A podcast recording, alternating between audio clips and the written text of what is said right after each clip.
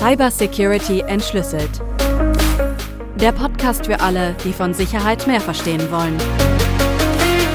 Mit Johannes Bauer und Reinhold Benteler.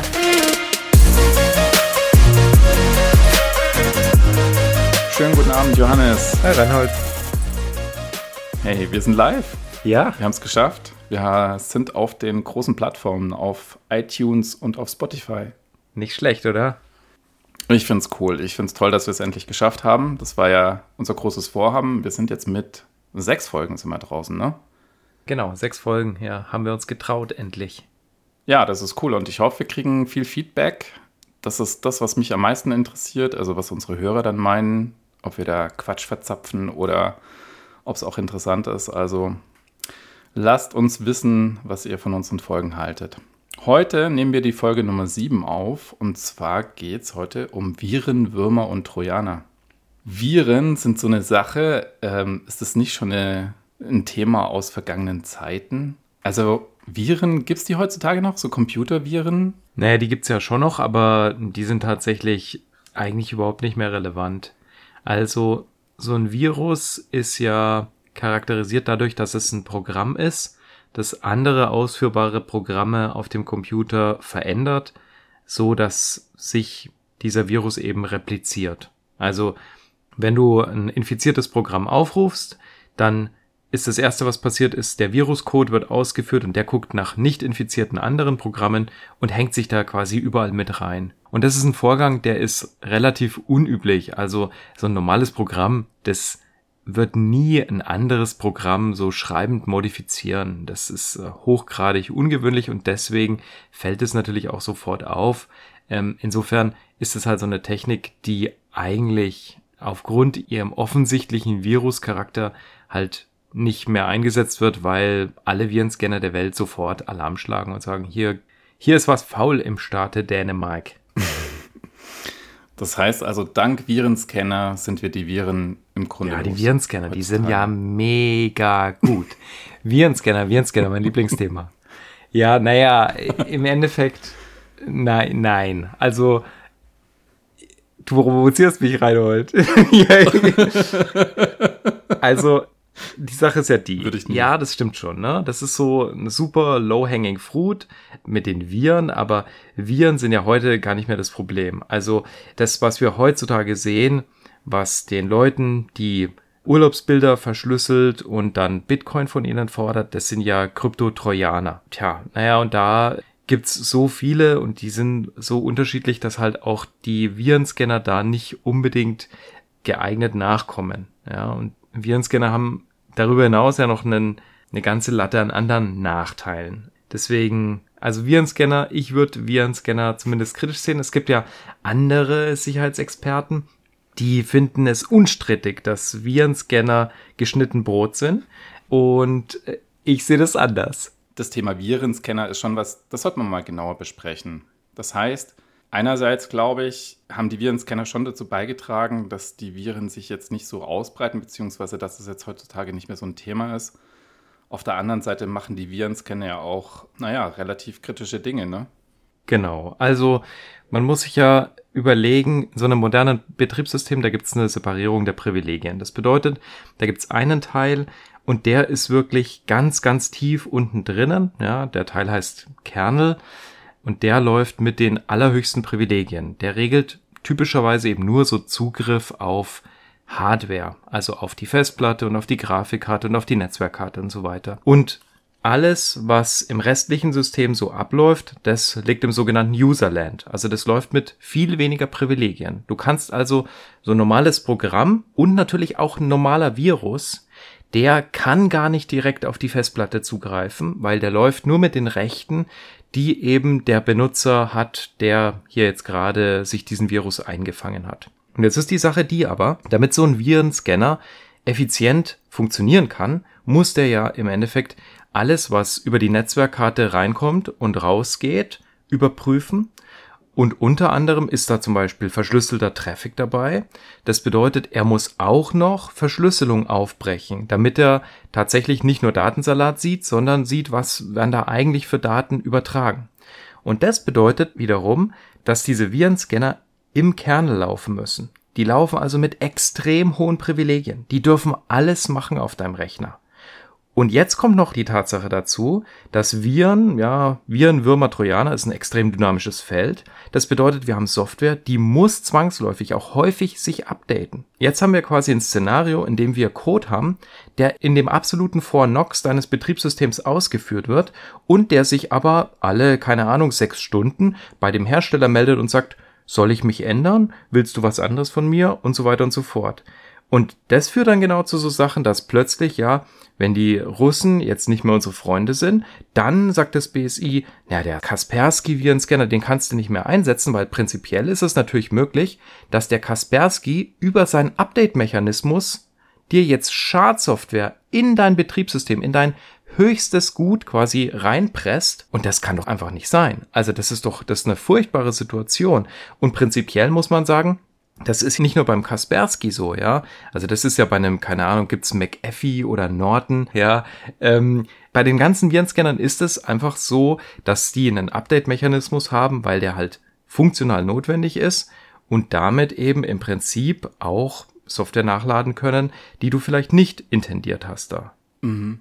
Ist so vorstellbar, wie wenn ich einen Leibwächter habe, irgendwie, der steht dann nicht nur vor meiner Haustür, sondern den lasse ich auch rein in mein Schlafzimmer und die ganze Zeit in der Wohnung rumlaufen. Der liegt neben dir im Bett und löffelt dich und alle 6 Stunden ruft er seinen Chef an und fragt, soll ich den jetzt noch beschützen oder nicht? Ja, also so ist es. Also ich meine, und da musst du dir schon gut überlegen, wen du da hinter dir haben willst. Das finde ich ein super Bild, das war jetzt gar nicht die Absicht. Und es ist nicht immer dieselbe Person, sondern es kann einfach mal alle 6 Stunden jemand anders reinkommen und mich löffeln.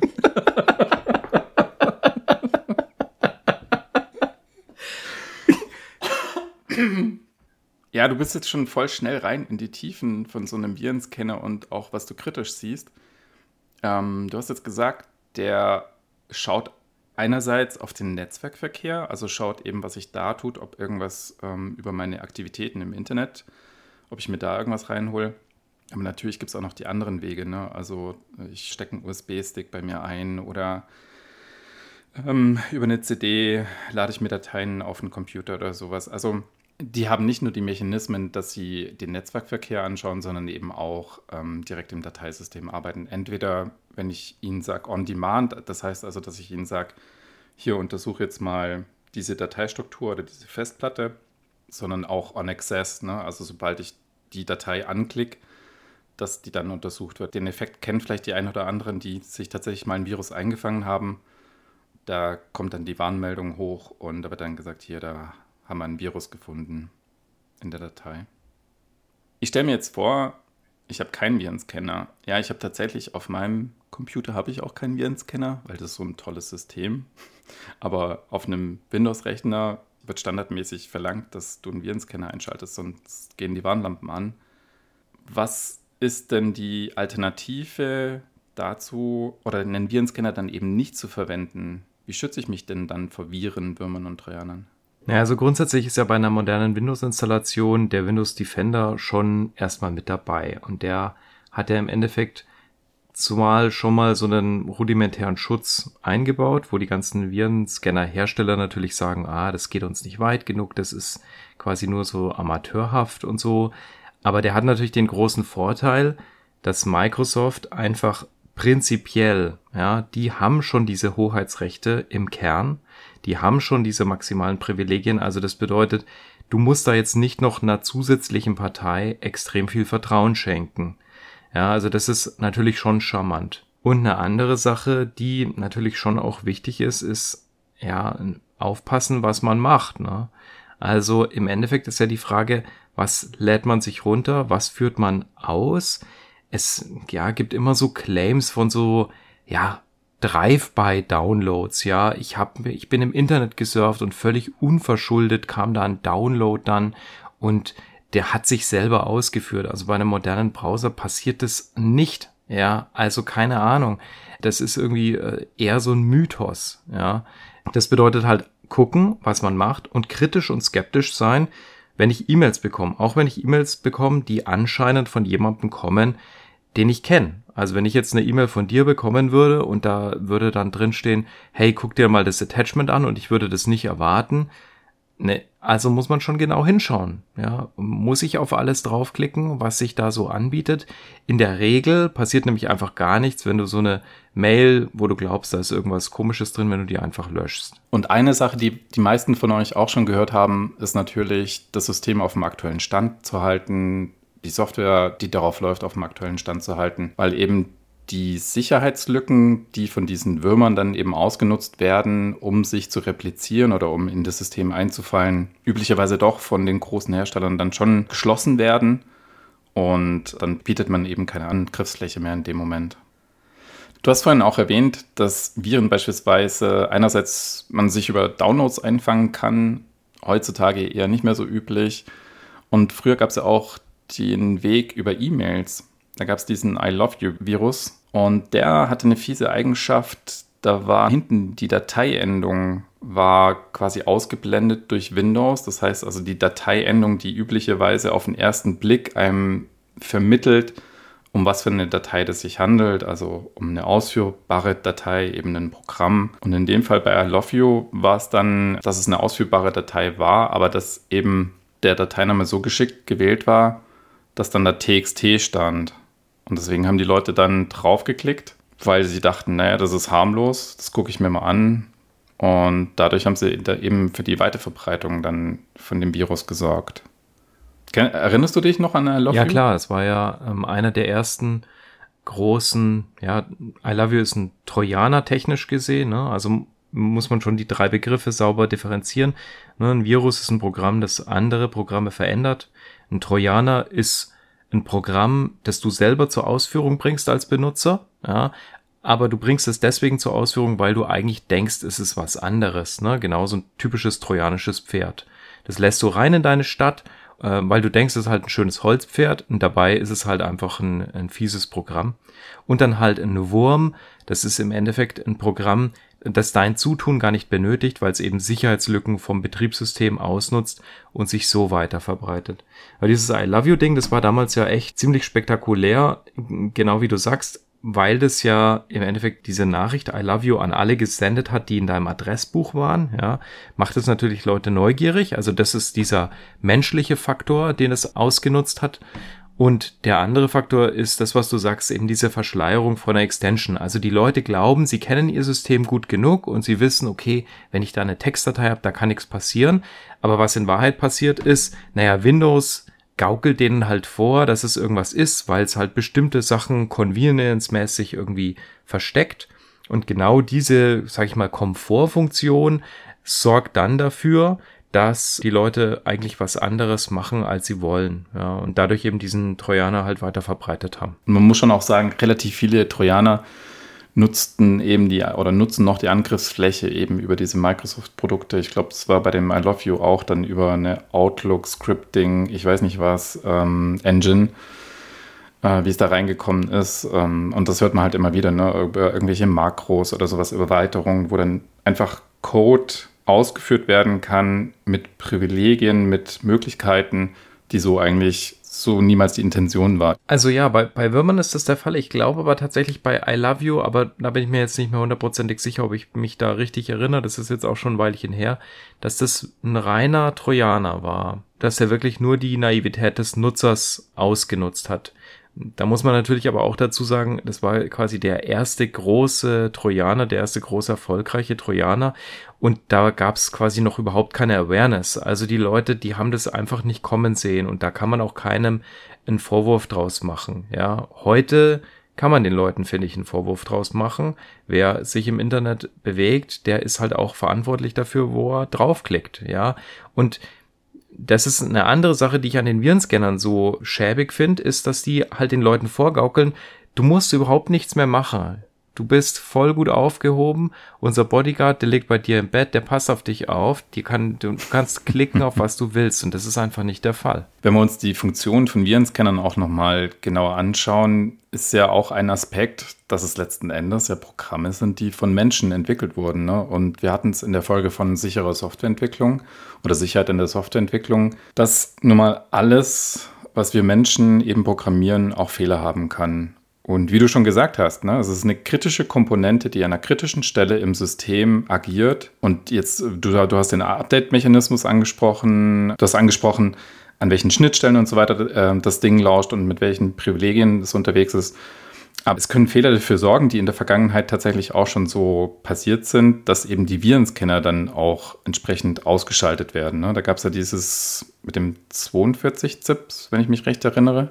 Ja, also genau wie du sagst, ne? Ein Virenscanner ist ein hochkomplexes technisches Produkt, das aus vielen beweglichen Teilen besteht.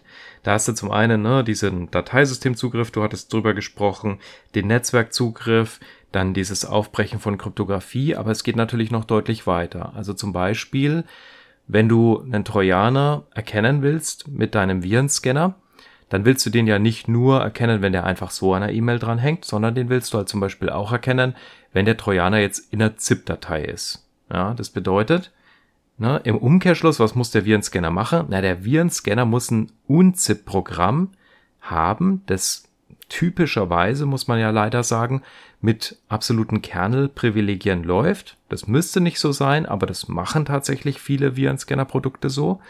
Und entpackt dann da mal fröhlich vor sich her. Und diese 42-ZIP, die du ansprichst, das ist ein ganz cooles Beispiel, wo auch viel forensische Software früher reingelaufen ist und ein Virenscanner vermutlich ja auch.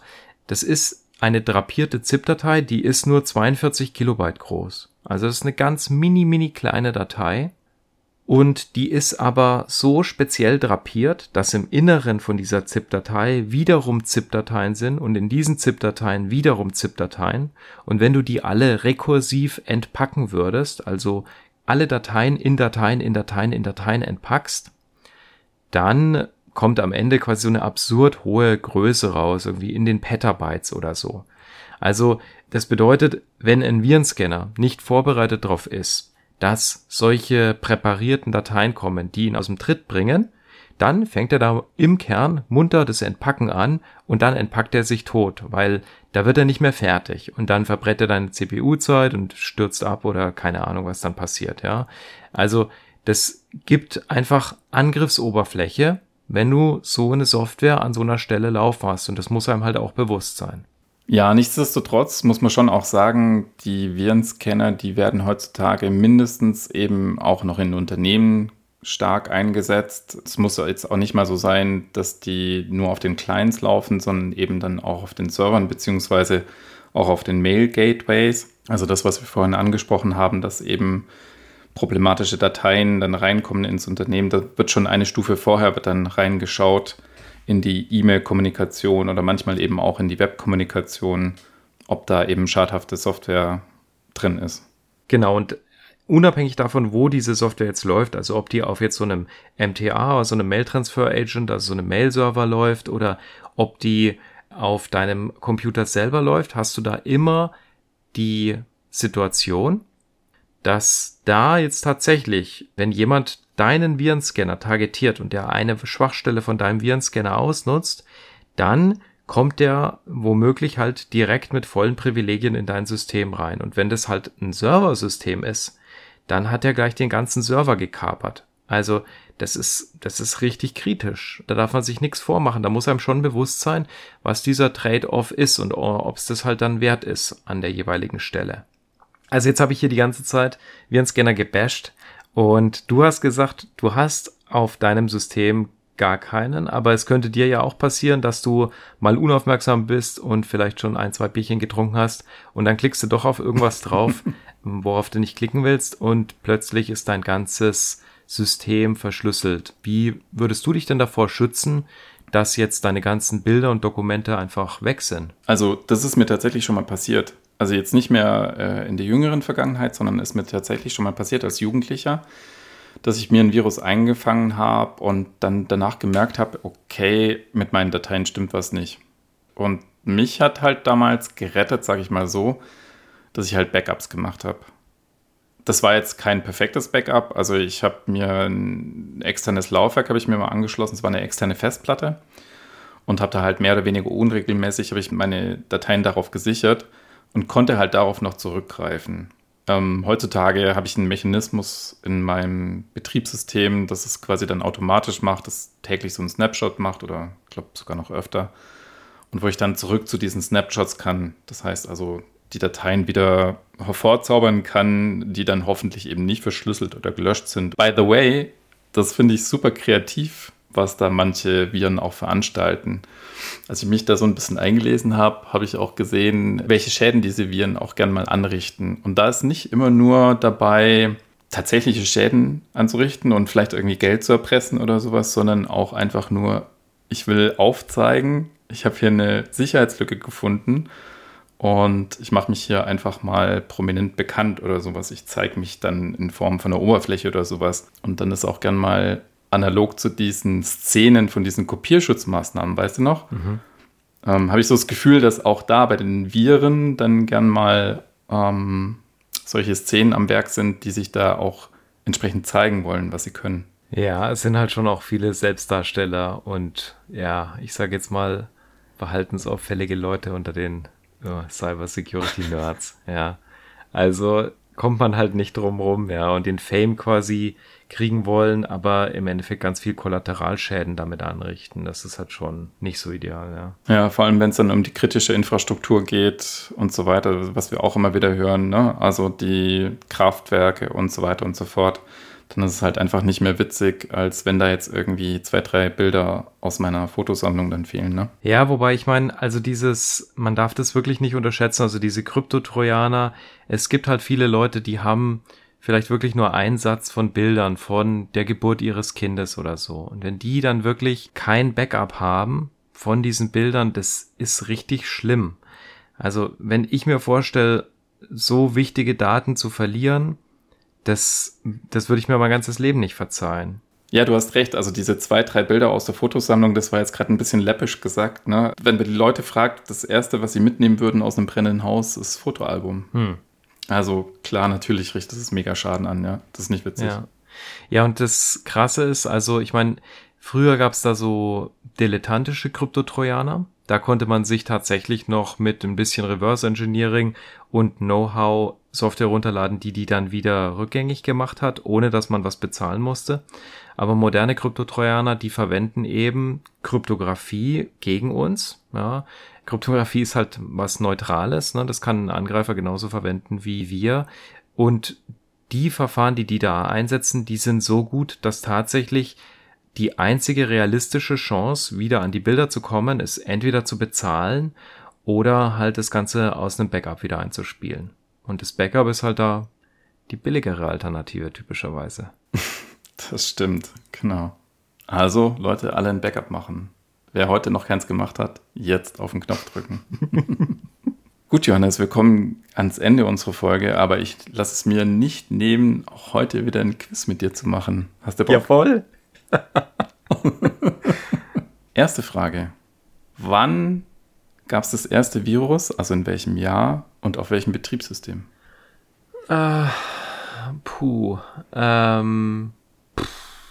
Irgendwie IBM Mainframe-Zeit muss es sein. Ich sage jetzt mal in den 70ern. Oh, das ist früh. Also es war 85. Ach echt? Auf Unix. Ah, mhm, okay. Genau, im Rahmen von der Doktorarbeit. Oh, ja. Okay. Punkt schon mal nicht bekommen, ganz Mist. Klar. Zweite Frage. Wie viel Schaden in US-Dollar ist durch den I Love You Virus entstanden? Oh je. So ungefähr. Ja, ungefähr. 30 Milliarden US-Dollar. Ja, gar nicht so schlecht. Also das, was ich gelesen habe, die Quellen sagen 8 bis 10 Milliarden US-Dollar. Ja. Oh je. Aber ist schon ordentlich, ne? Ist wahrscheinlich total schwer zu schätzen, ne? Also ich meine, wer sagt schon, wie viel Schaden jetzt ihm entstanden sind und so weiter. Letzte Frage. Das Google Bug Bounty Programm. Wie viel hat es in 2021 an Prämien ausgegeben? Und jetzt vielleicht noch ganz kurzer Exkurs. Ich glaube, das haben wir in der ganzen Folge noch gar nicht angesprochen. Die großen Hersteller, wie beispielsweise in Google oder bei Microsoft weiß ich es gar nicht, bei Apple meine ich, wüsste ich es auch, die haben Bug-Bounty-Programme, um Sicherheitsforscher oder egal, auch ganz normale Leute, die eben daran interessiert sind, Sicherheitslücken zu finden, anzulocken, also ihnen Prämien auszuzahlen dafür, dass sie Sicherheitslücken finden und ihnen dann melden. Und je schwerwiegender die Sicherheitslücke, die sie gefunden haben, desto mehr Geld gibt es auch. Also Google Bug Bounty Programm, wie viel $ wurden ausgezahlt in 20 Jahren? Also das ist super schwer zu schätzen, weil Google natürlich richtig sich Mühe gibt, sichere Produkte zu bauen. Die sind richtig gut und ich habe ein paar von den Exploits gesehen, die da eingereicht wurden und die sind so dermaßen abgefahren. Also man muss da richtig Zeit verbringen, um so einen Exploit zu finden. Das ist richtig schwierig. Und das Geld, das es gibt, das ist gar nicht schlecht. Pro so gefundenem Bug habe ich so in Erinnerung, dass es kann schon durchaus sechsstellig sein. Aber es gibt halt nicht so viele Sicherheitslücken. Also ich würde mal sagen, sie haben 5 Millionen $ ausgezahlt. Ja, gar nicht schlecht. Also 8,7 Millionen $. Ah, okay. Cool. Also ich würde sagen, nahe dran, aber halt trotzdem komplett falsch. Oh nein, kriege ich jetzt meine Waschmaschine? Ich brauche diese Waschmaschine reinholen. Schön, wir sind am Ende unserer Folge. Johannes, es ist spät und denke, für heute haben wir genug Sachen angesprochen. Wir haben drüber gesprochen, was Viren sind, was Würmer sind, die Unterschiede, Trojaner. Und du hast auch ein bisschen davon erzählt, was du so von Virenscannern hältst. Ja klar, ich bin endlich meinen ganzen Frust losgeworden. Jetzt geht's mir besser, jetzt kann ich gut schlafen. Sehr schön. Also, dann habt noch einen schönen Abend und wir hören uns bald, um die nächste Folge aufzunehmen. Bis ganz bald, Reinhold. Mach's gut. Tschüss. Bis bald. Ciao, tschüss.